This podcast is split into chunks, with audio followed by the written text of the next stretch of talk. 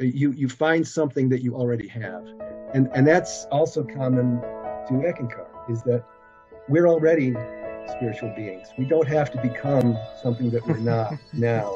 You know, in like just in discussion or conversation, it's not uncommon to hear someone say, "Oh, so and so is very spiritual," or "Oh, I'm not spiritual." Well, in fact, everybody is 100% spiritual. Welcome to the Rich Life Realization Podcast.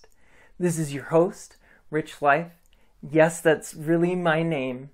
And we're going to explore powerful conversations with phenomenal guests in order to spark realizations and insights that guide you toward enriching your life. Well, I have a special guest with me here today on the Rich Life Realization podcast. Welcome to Chris Gage. Welcome, sir. Thank you very much, Rich. Yeah. to be here. I, I uh, appreciate the opportunity to be a guest on your podcast. Uh, you and I met recently at the uh, a New Age fair or expo and uh, had a good conversation and glad to follow that up.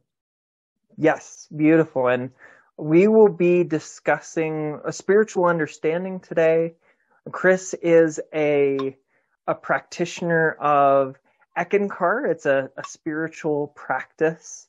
And we, we had a lot in common with because I, I study the the philosophical teachings of Sydney Banks or the three principles. And so we'll we'll talk about similarities, we'll talk about differences, and we'll have we'll have some fun today. Great.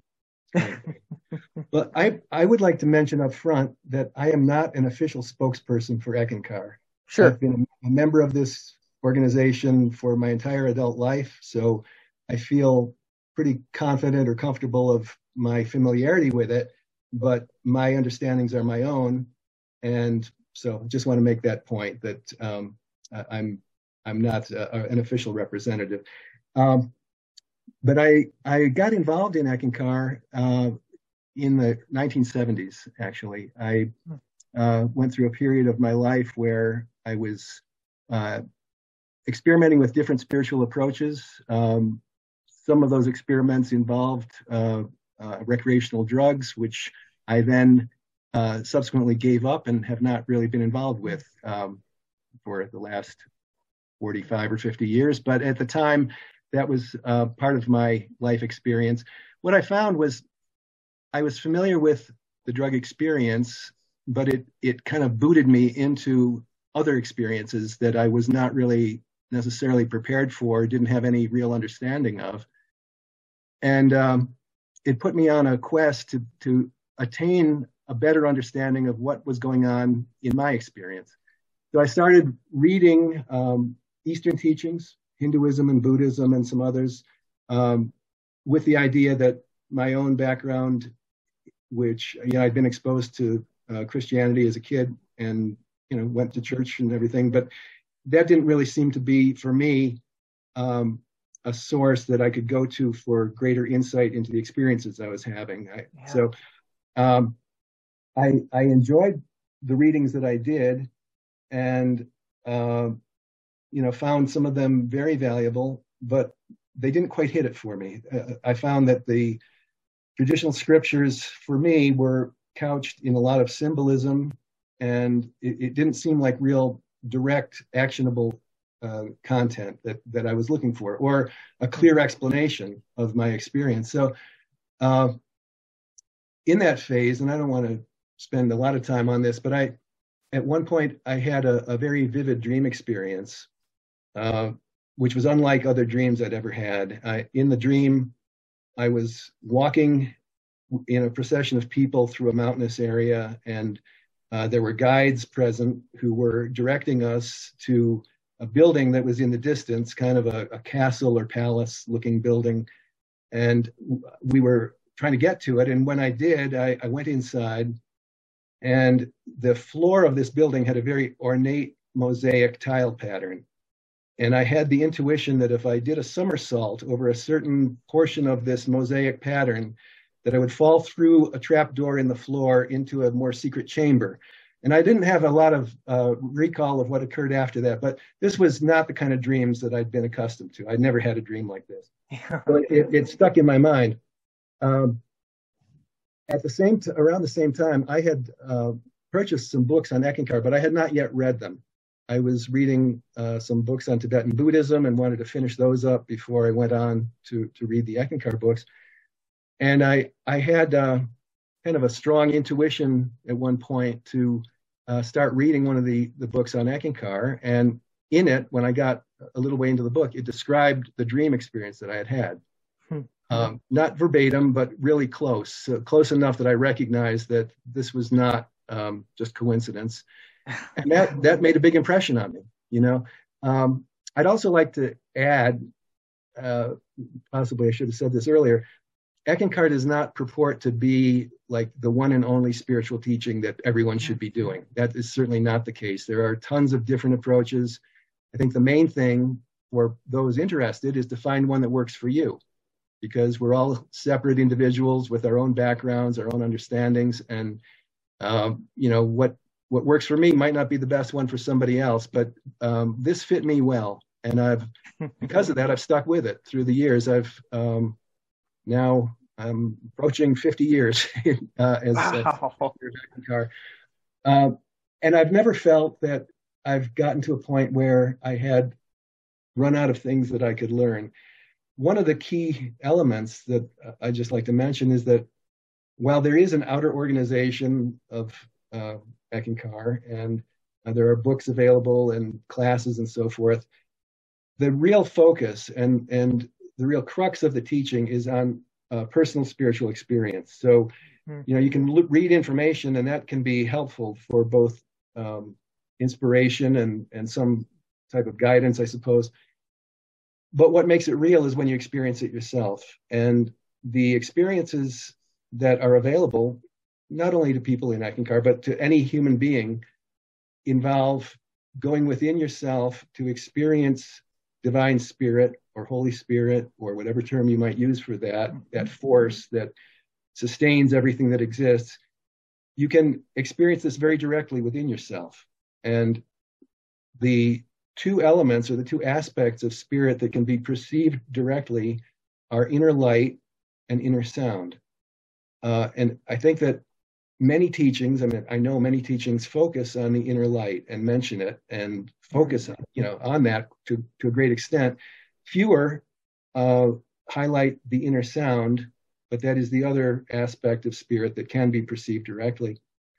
And the, the point in making this inner contact with, with spirit is that it is the repository of all wisdom. It is omniscient. And by having a direct experience with it, it, it can bring about really much more, I'd say, rapid uh, changes or, or a, a, more rapid unfoldment of consciousness than mm-hmm. might be available to someone uh, who who has not learned these techniques or had other experiences. Now, I'm actually, um, Rich, I know from our discussion that um, your approach that that you're currently following has to do with the three principles that were mm-hmm. Um, uh, brought out by Sydney Banks, and I, I did uh, watch uh, a video presentation of Sydney Banks talking about his experience of enlightenment, and I was interested to see that there is a, a, great deal of common ground between what he was talking about and what I've learned through Eckankar. So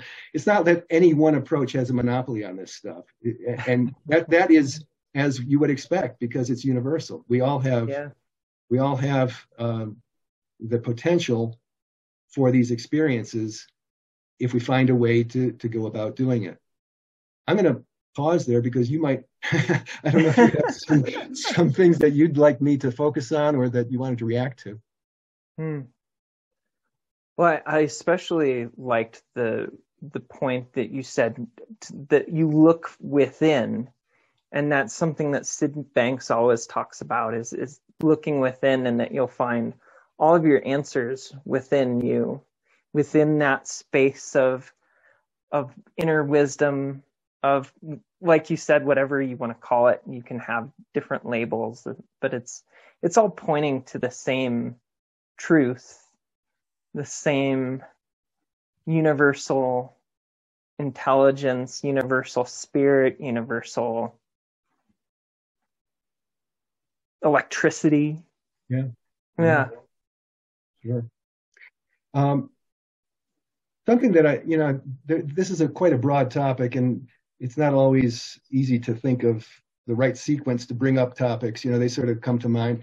But but a, a, a thing that I'd like to highlight is the idea and the reality of working with spiritual guides or teachers within mm. oneself. Uh, so we in the human form are familiar with our physical bodies and you know we, we you know no need to dwell on that. Uh, but that's not who we truly are. We are spiritual beings with physical bodies and with emotions and, and with mental faculties and mm-hmm. emotional faculties. But we the true self is not that. The true self is an eternal spiritual being. And uh, in Eckankar and in many other teachings, a key focus is on experience that brings about a recognition of one's own divinity, one's own true spiritual nature. Yeah. And as we are, well, I'll, I'll, say that the experiences in life are regarded as essentially a school that we go through um, lifetime after lifetime of you know various experiences in order to learn to give and accept love and specifically divine love. And that is something that comes about through experience, but also more directly or in a more accelerated way through these experiences with divine spirit that I mentioned, the inner light and sound. But as we are, uh, for the most part, folks who are here physically incarnated are still in school, still learning uh, this kind of thing there are beings who have been through enough of this process of spiritual enlightenment or education that they are now in a position to act as guides or teachers or inner masters uh, for the benefit of others. And so th- I think this is common knowledge these days in our culture. You know, the idea of uh, inner guides, inner teachers. Some people call them guardian angels. You know, a lot of a lot of different terminology, but the idea is that there are beings who can guide us and and assist in our endeavors to to learn um, or or I, I, learn is maybe not quite the right term, but to uh, open to spiritual reality. Um, but the, it's important to if, if one is interested in working with a guide, and if that guide is, I would say, legitimate and a true spiritual teacher, that guide will not impose on you. Oh, yeah. You have to make the invitation and then be open to it. Uh, if it seems too scary for you and you don't really, in some recess of your mind, feel comfortable with it, it's unlikely that an experience will come through for you because you have to both invite the the relationship and then be open to the relationship. And I, I know that there are lots and lots of people who who are aware of their inner teachers or inner guides, and that is a, a key part of Eckankar. There there is a, uh, I'll, I'll have, be on a brief tangent here. I, I don't expect that anyone will necessarily accept everything I have to say. I don't I don't encourage it. Uh, I the information I can share is from my understanding and my experience. But until until it's your experience, I don't I don't think it's a good idea to accept it as truth. You might accept it as information that you can test yeah. on your own. Pick it up. Big friend? Pick it up. Yeah, yeah. Pick it up, so, take a look at it. Exactly. And it's okay if it doesn't resonate with you now. Perfectly okay. You know, mm-hmm. we're we're you know, spirit is not in any rush. We we are uh you know sometimes in the human state we we worry about or, or are concerned about oh am i making spiritual headway am i am i doing enough and you know i think that's a reasonable um, perspective but spirit doesn't care if if it takes um, you know a one lifetime or a hundred lifetimes. It's all it doesn't matter, you know. So we'll we'll all we'll all attain spiritual realization at some point. That's that's the nature of life and the nature of who we are as spiritual beings, and uh, the experiences that each of us have are unique to us. But so the getting back to the point about the inner teachers, uh, there is a, a order or group of inner teachers who are specifically focused on making this these experiences of inner light and sound available. And um, in the 1960s, this is my understanding, they mm-hmm. uh, regarded the culture in, in the world to be at such a point that there were enough people who would benefit from learning about this that these teachings were brought out openly because prior to that they'd been on a more individual basis from one one teacher to mm-hmm. his you know group of students or whatever um, so uh, there is um, a spiritual leader of Eckankar uh, who is neither worshipped nor deified, but uh, is regarded as someone who who has great insight. And actually, this this individual can work with people both outwardly and inwardly. So mm. his physical body is like our physical bodies, nothing special. But the being who is resident in that body has the capability to work with people if they are interested in that. And again, that's something that one would, I suspect, accept only if they have an experience with with the person. That I mean, that would make sense. Um, so let's see where to go from here. Um, well, I, I think too that that there is that that love, that that spiritual divinity underneath, and we can we can cover it up. So in in the principles understanding, you're you're covering it up by your own thinking. You're you're using the the creative power of thought against yourself and and you're creating this this fog or this layer over the top of your own knowing yes and your own divinity and that that that experience of divine love mm-hmm. and that there there's there's not really that there is guides in, in, that you can help other people see it. Mm-hmm. you can trigger it but it it never comes for it's not transactional.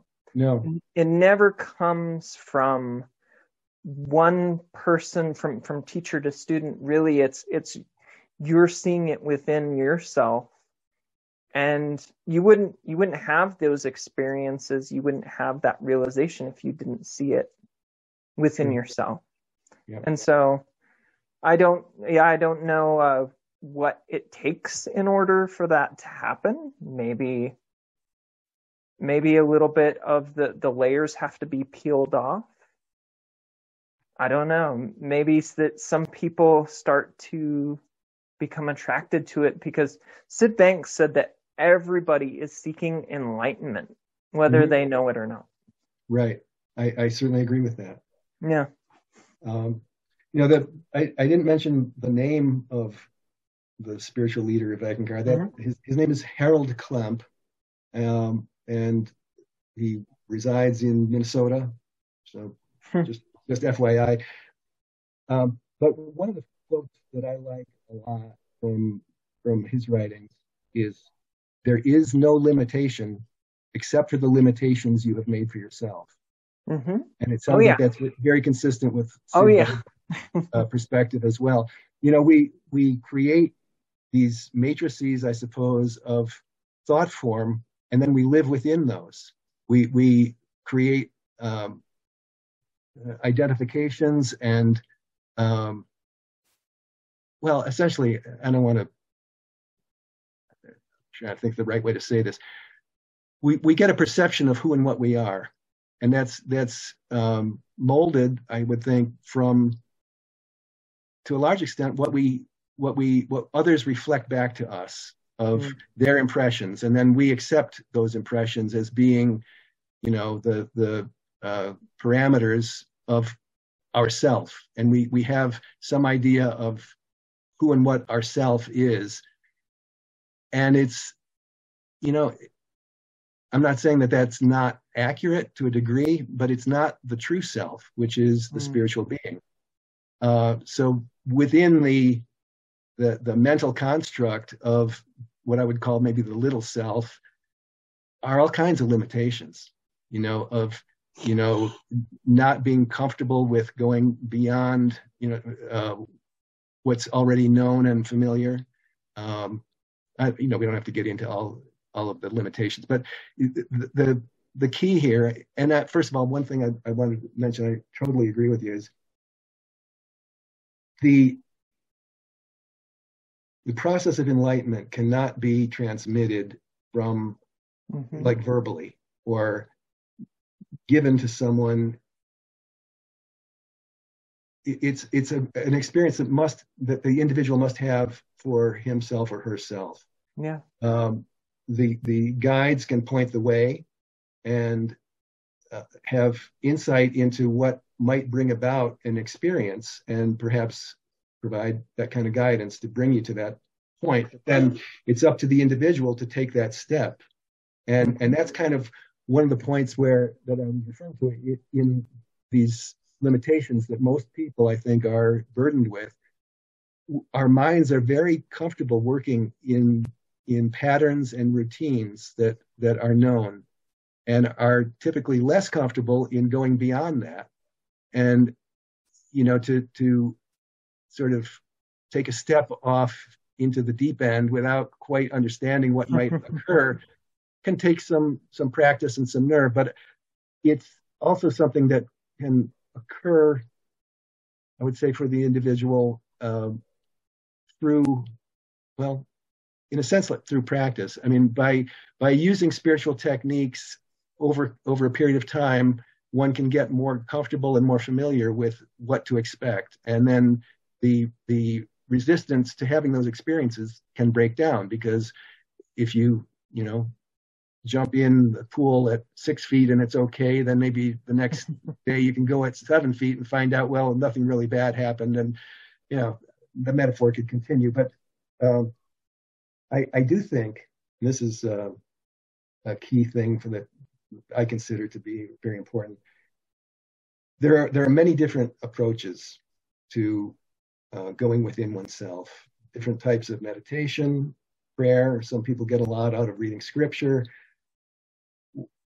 the point that I think is key is that whatever one chooses or whatever one finds that works well for them, if you do it regularly, it's going to work out better for you.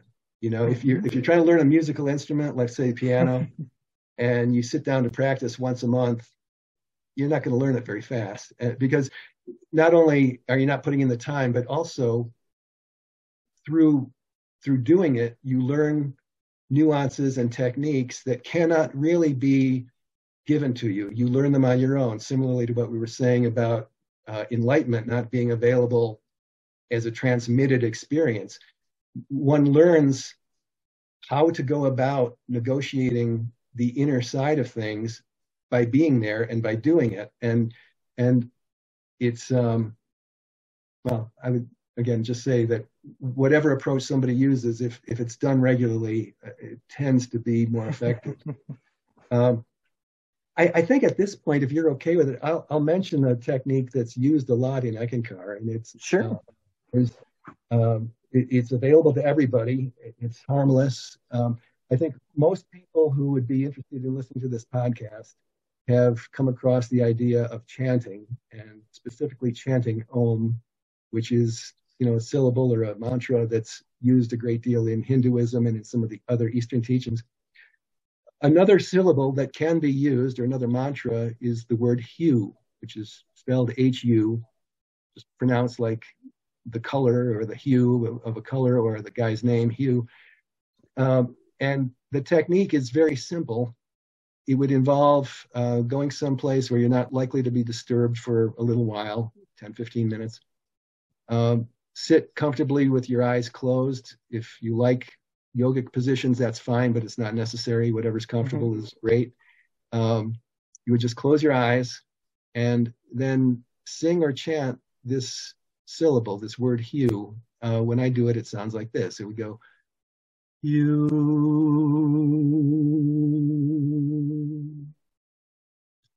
Long drawn out vocal expression. And you do that for as long as you feel like it, but if you did it for three to five minutes, that would be plenty. It doesn't even have to be that long. But you, you would, this is uh, a way of harmonizing your personal vibration, because we all have a, a vibratory rate. This singing or chanting of mantric syllables can serve to harmonize your personal vibration with that of that particular syllable, which different syllables or different mantras derived from different planes or, or levels of the inner worlds. Uh, and so chanting HU for a little while, and then continue to sit with your eyes closed. And you may see some light on the inner screen of your mind um, at the point between the eyebrows, known as the third eye. Mm-hmm. Um, that that can come through as little flashes of light or a pre- prevalent color or other ways, but uh, it's an inner light, nothing to do with your physical eyes. And then similarly, there can be an inner sound, which is not coming from the environment or through your physical ears. And it can take different forms or different, it can sound similar to a high pitched ringing in your ears, not tinnitus, but it, mm-hmm. it's like a, a, an electrical hum. It's, it's not coming, like if you plug your ears, you'd still hear it. It could also sound similar to different sounds of nature or musical sounds. But these are ways that one can make direct contact with spirit and, and in a conscious way. And if you succeed in, and it may or may not happen the very first time you try it. So uh, if this is of interest, it's something that you could try over time.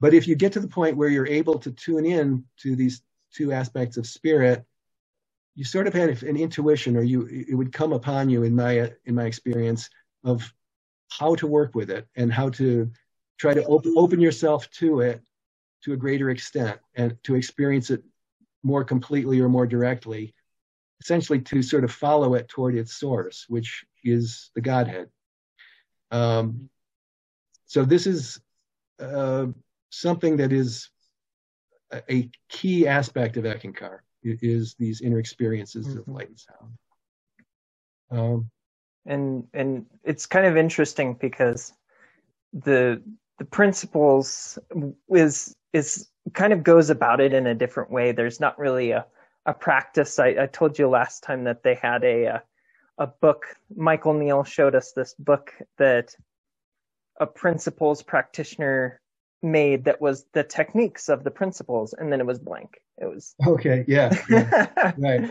And right. and it's it, it it's a little bit different because it's not a a technique to get to the the source it's it's more kind of in the moment experience it's more of an understanding of the mm-hmm. principles are really just kind of a description of the what's already there it's yeah. the the description of the mind consciousness and thought that make up our reality mm-hmm. and yeah it's it's it's cool if you can find like a doorway through a practice and and for me it's because i tried a, a, lot of different practices and it, it like like you said wow this resonates with me i experienced this and mm-hmm. and i tried a lot of different practices and i didn't really get what I was looking for from it.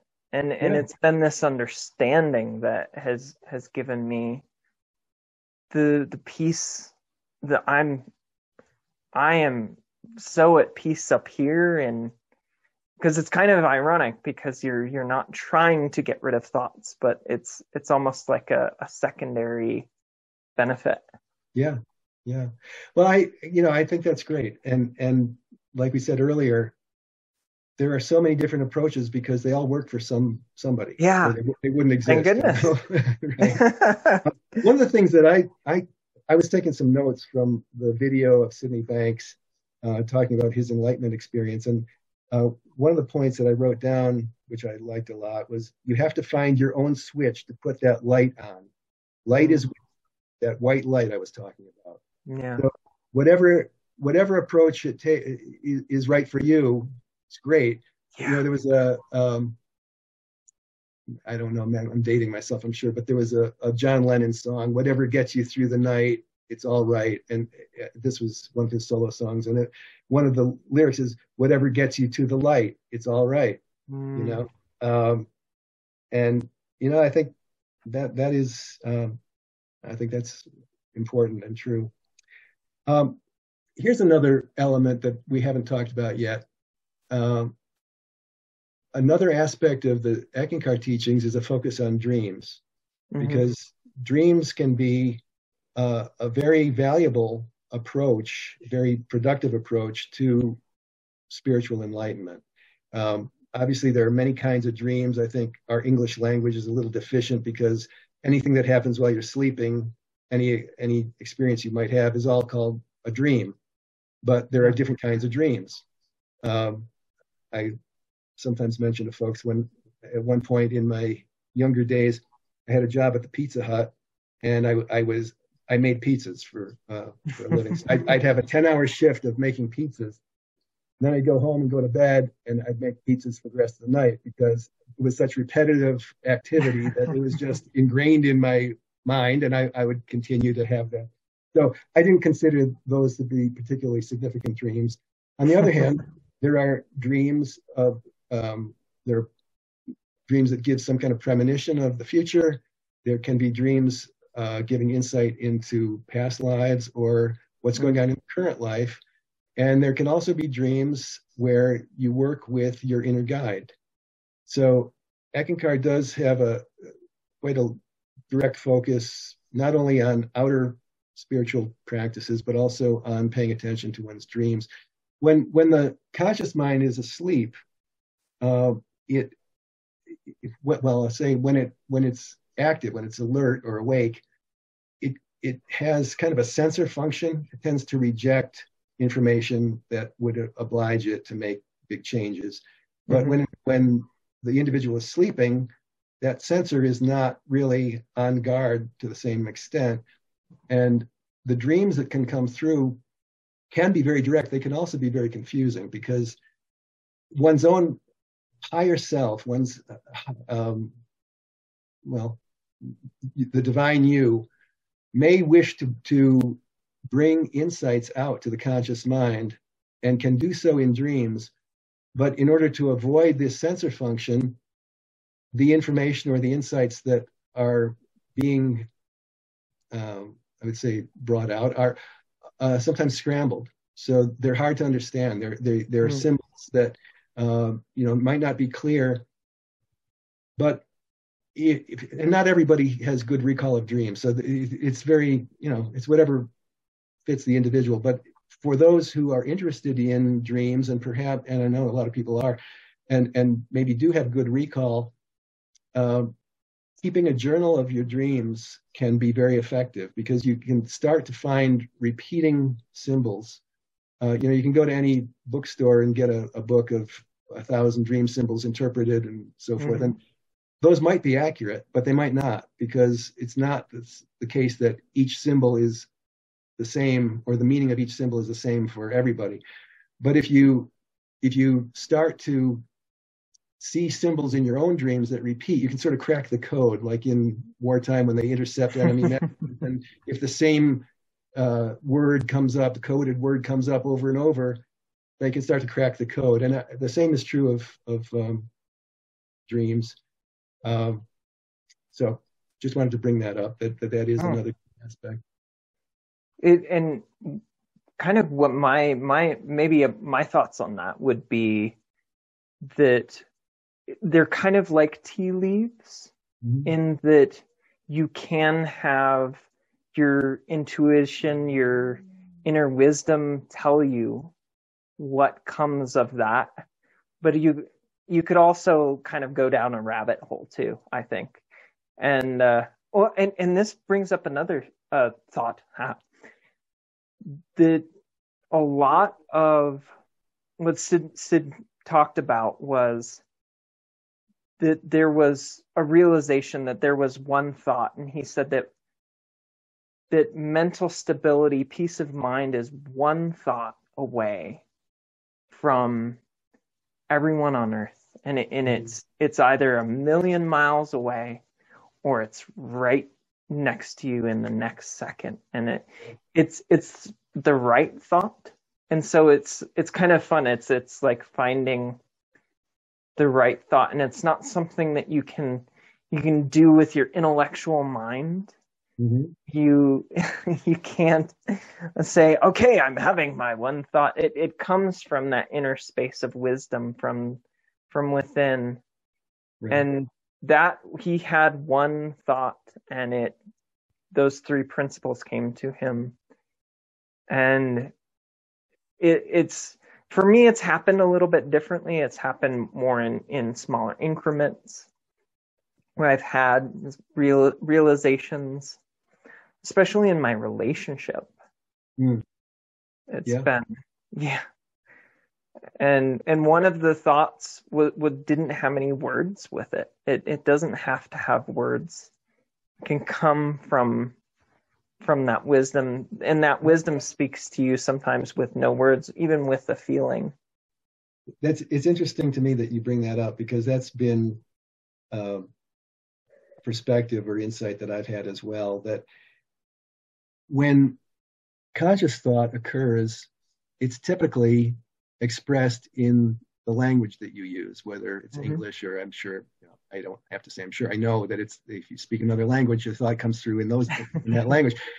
But before it gets to the point of being crystallized into verbal expression, into words, there is um, I don't know what to say, like a prototype thought or a, a, an earlier, less formed thought that then is expressed into words.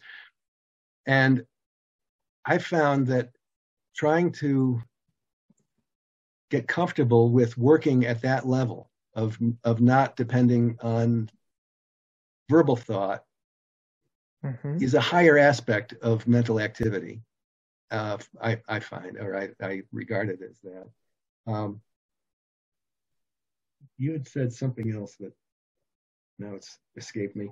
Um, he, oh, I know what it was. So yeah, well, another thing that that uh, was in the Sydney Banks uh, video uh, had to do with wisdom doesn't enter; it unfolds, not mm-hmm. outside in, but inside out. Yes. And he says, um,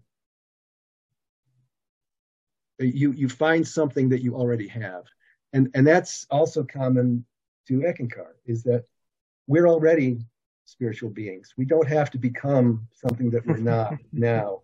You know in like just in discussion or conversation it's not uncommon to hear someone say oh so and so is very spiritual or oh i'm not spiritual. Well in fact everybody is 100% spiritual. You know it, it's the degree of recognition varies with the individual, but it's not like it's reserved for certain people or someone who's, you know, uh, high up in some religious order is more spiritual than than anybody else. We're all 100% mm-hmm. spiritual, and and uh, you know that recognition. I'm trying to think how just how to say this, and I, I, I may be going down a little tangent, but um, it occurs if if one has the idea that it's necessary to get to something that or get to a, a, a state of awareness that you mm-hmm. don't already have access to then you've you've allowed for uh, a gap that cannot be crossed and, and so here's here's uh, an illustration that i sometimes use when i'm talking to people I don't know how many people remember high school math. I, I don't remember everything about it, but I, I remember taking it and I remember some of it. So I think it's trigonometry. I don't know for sure, but there was a uh, a concept um, of um, an asymptote, which is a curved line in if you had an XY grid and the curved line approaches the axis but never gets to the axis. It gets oh. infinitesimally closer and closer yeah. to the axis, but yeah, it yeah. never intersects the axis. I remember when I was in math class, I was thinking, oh, what the hell do you need this for? What what is the the purpose of learning this particular piece of information? But I think it has spiritual applicability in that uh, if if you think that you're on this curve of approaching something, as long as you're approaching it, you're not there. And and there was there was a just to dwell on this a little bit longer, there was a a Greek philosopher who was not one of the better known ones, but his, his name was Zeno, Z E N O, mm-hmm. and he had um, uh, illustrations or little parables that seemed to render impossible certain um, physical um, observable events. So here's the example. So he said that if if an archer shoots an arrow at a target, the arrow can never can never reach the target.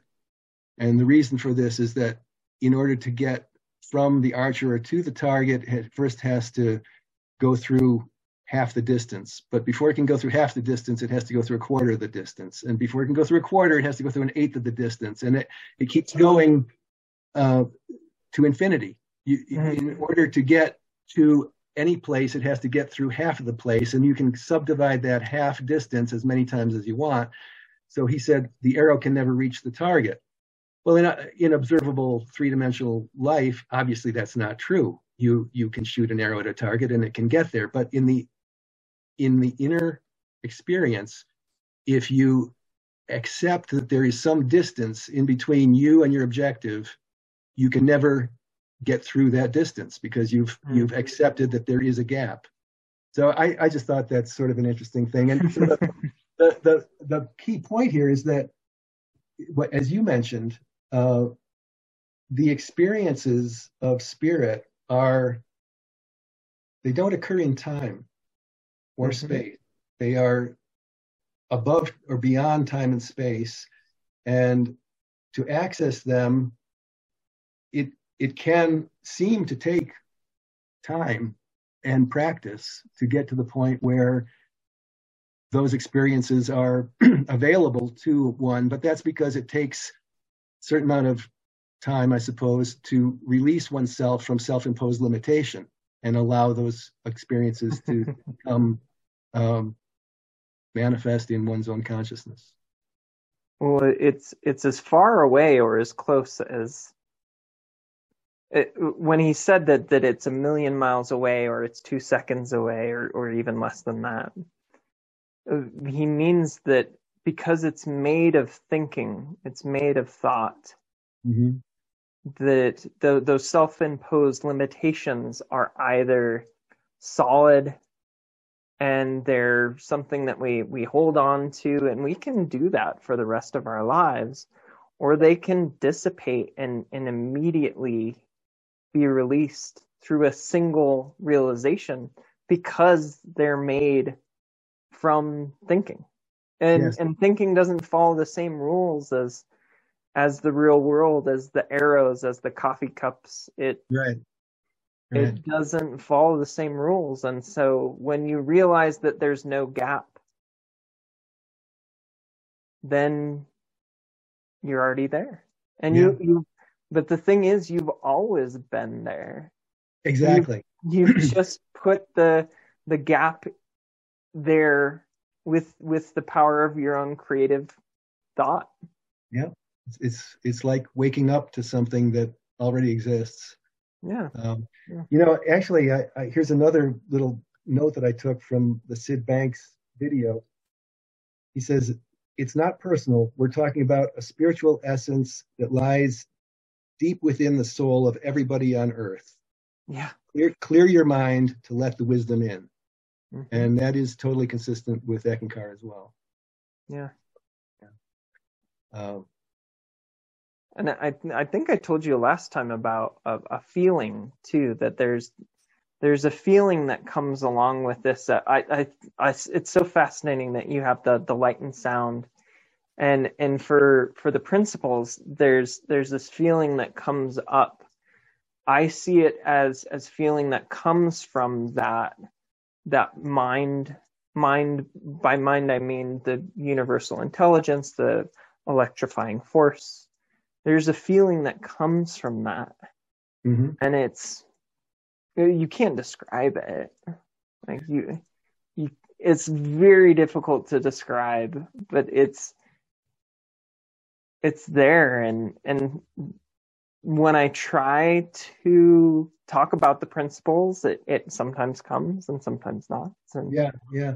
I, I think I think if I'm grasping what you're referring to, for me it, it's it's like a, a vast expansion of consciousness. It's mm. it's no longer being identified with the limited self, but being identified, uh, uh, allowing once allowing myself to to recognize that I'm one with spirit.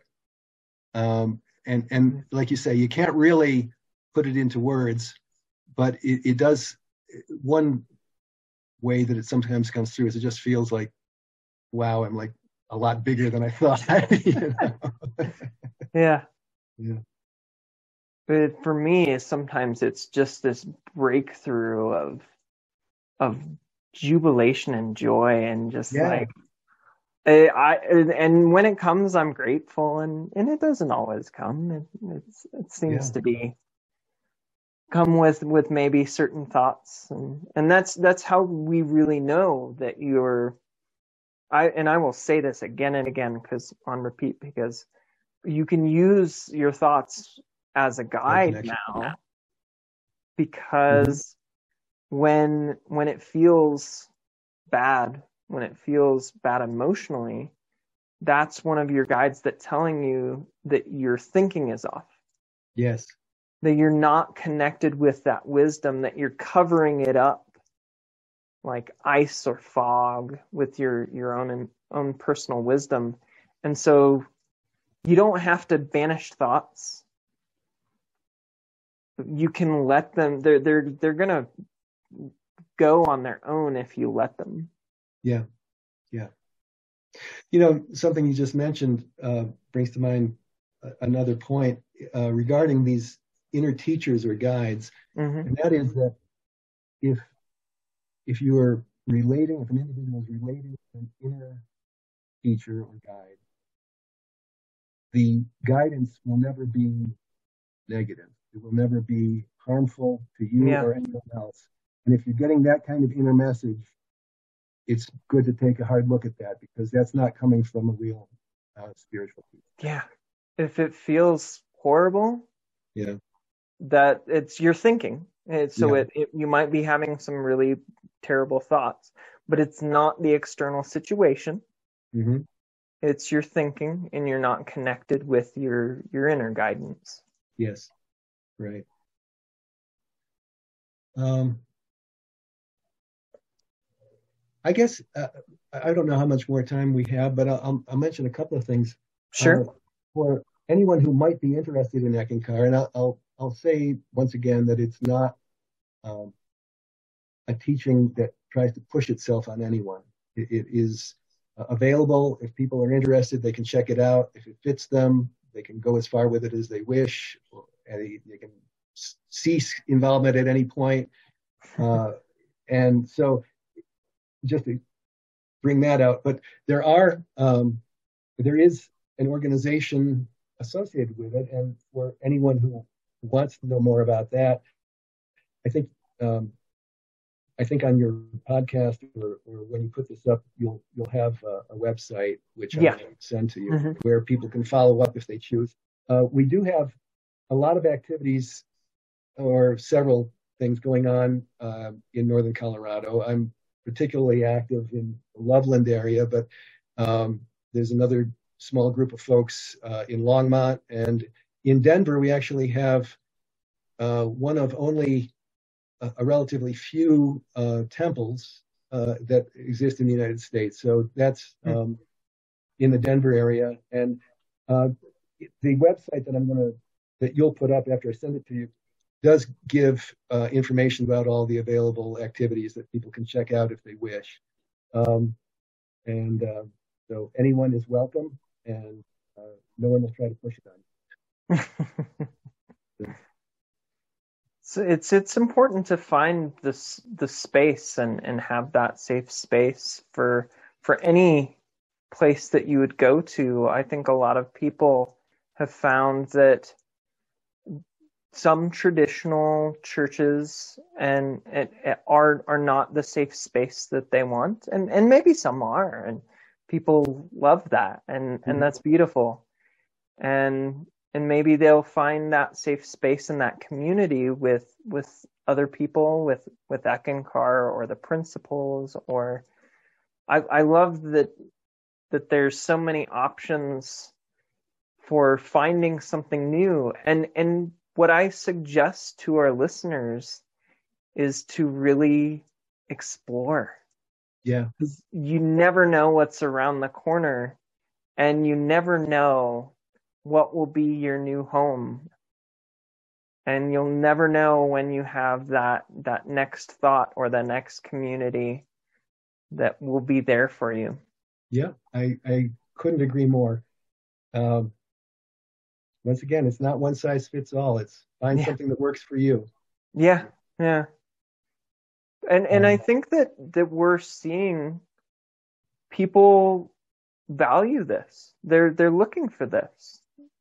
Yeah. More and more because they're they're li- they're they're seeing through their lives and they're they're seeing through that that that something needs to change. Yes. And yeah. they they have it within them already and and yeah. we would love to point that out and and show and just be like it's right here it's yeah i know the pot, there's the right. pot of gold it's it's not at the end of the rainbow it's it's right here you yeah. you already have it right mm-hmm. it's it's striking eh, to me anyway that how how our culture has evolved, our Western culture, U.S. American culture, in the last forty or fifty years. Mm-hmm. Now, in the 1960s, this stuff was weird. You know, the, the, the idea of going within oneself, the idea, let's say, of reincarnation. These were foreign concepts, and and people just thought, not everybody, obviously, but it was not widely accepted, and that has changed a great deal to the point where I actually uh, had an opportunity on the last job that I had. The human resources department was um, uh, promoting or, or they, they organized different uh, little workshops and they had one on health and nutrition and exercise and so forth. And they wanted to do one on mindfulness. And I said, well, I could lead that because I, I know something about that. Yeah. I, I actually didn't really know the exact definition of mindfulness, but I knew it had something to do with going within oneself. So I felt like I was pretty comfortable. So I, I put together a, a, a, little presentation, and it was an opportunity to share some perspectives with people, which I enjoyed. Um, but uh, in it, I was just making kind of the, the point of how how our culture has changed, and there was um, there were little cartoons that I had. That this is crucial information, but they were depicting people chanting Om or Om, and and uh, in the earlier phase, like uh, 30, 40 years ago, it was like gurus sitting on mountaintops, and then uh, more recently, it's been uh, like a guy who was clearly a computer scientist because he was at a computer and glasses, and it was dot dot om instead of dot com, and there were cows that were some were chanting Om and some were chanting Moo. you know, so in other words, it was it, it's so common in the culture that these these kinds of references people get that now. It's it's like yeah. information that's not strange to them, and I think that's a great thing. It just yeah, goes yeah. to show that uh, there is advancement of understanding, and um, I'm all about that. oh yeah, oh yeah. Hmm. Well, I, I that's I think that's a great place to to bring our conversation to a a, a beautiful end. Well, it's been a pleasure. I, a, a momentary end. I'm sure we'll we'll we'll converse in the future. I, I certainly hope so. And and once again, I, I really appreciate your invitation to, to be on this podcast. Um, um, you know, hopefully some of the things we talked about will will uh, have some value for folks, and yeah, they can they can decide that and take it to whatever step they wish. Yeah. So. Beautiful. Thank you. Thank you. All right, Rich. Thanks a million. I really appreciate it. See you. Thank you for listening to the Rich Life Realization Podcast. May these conversations help you experience your richest life. To contact me about being a guest on the podcast or about coaching, email me richliferealization at gmail.com or text or call 970 716 0075.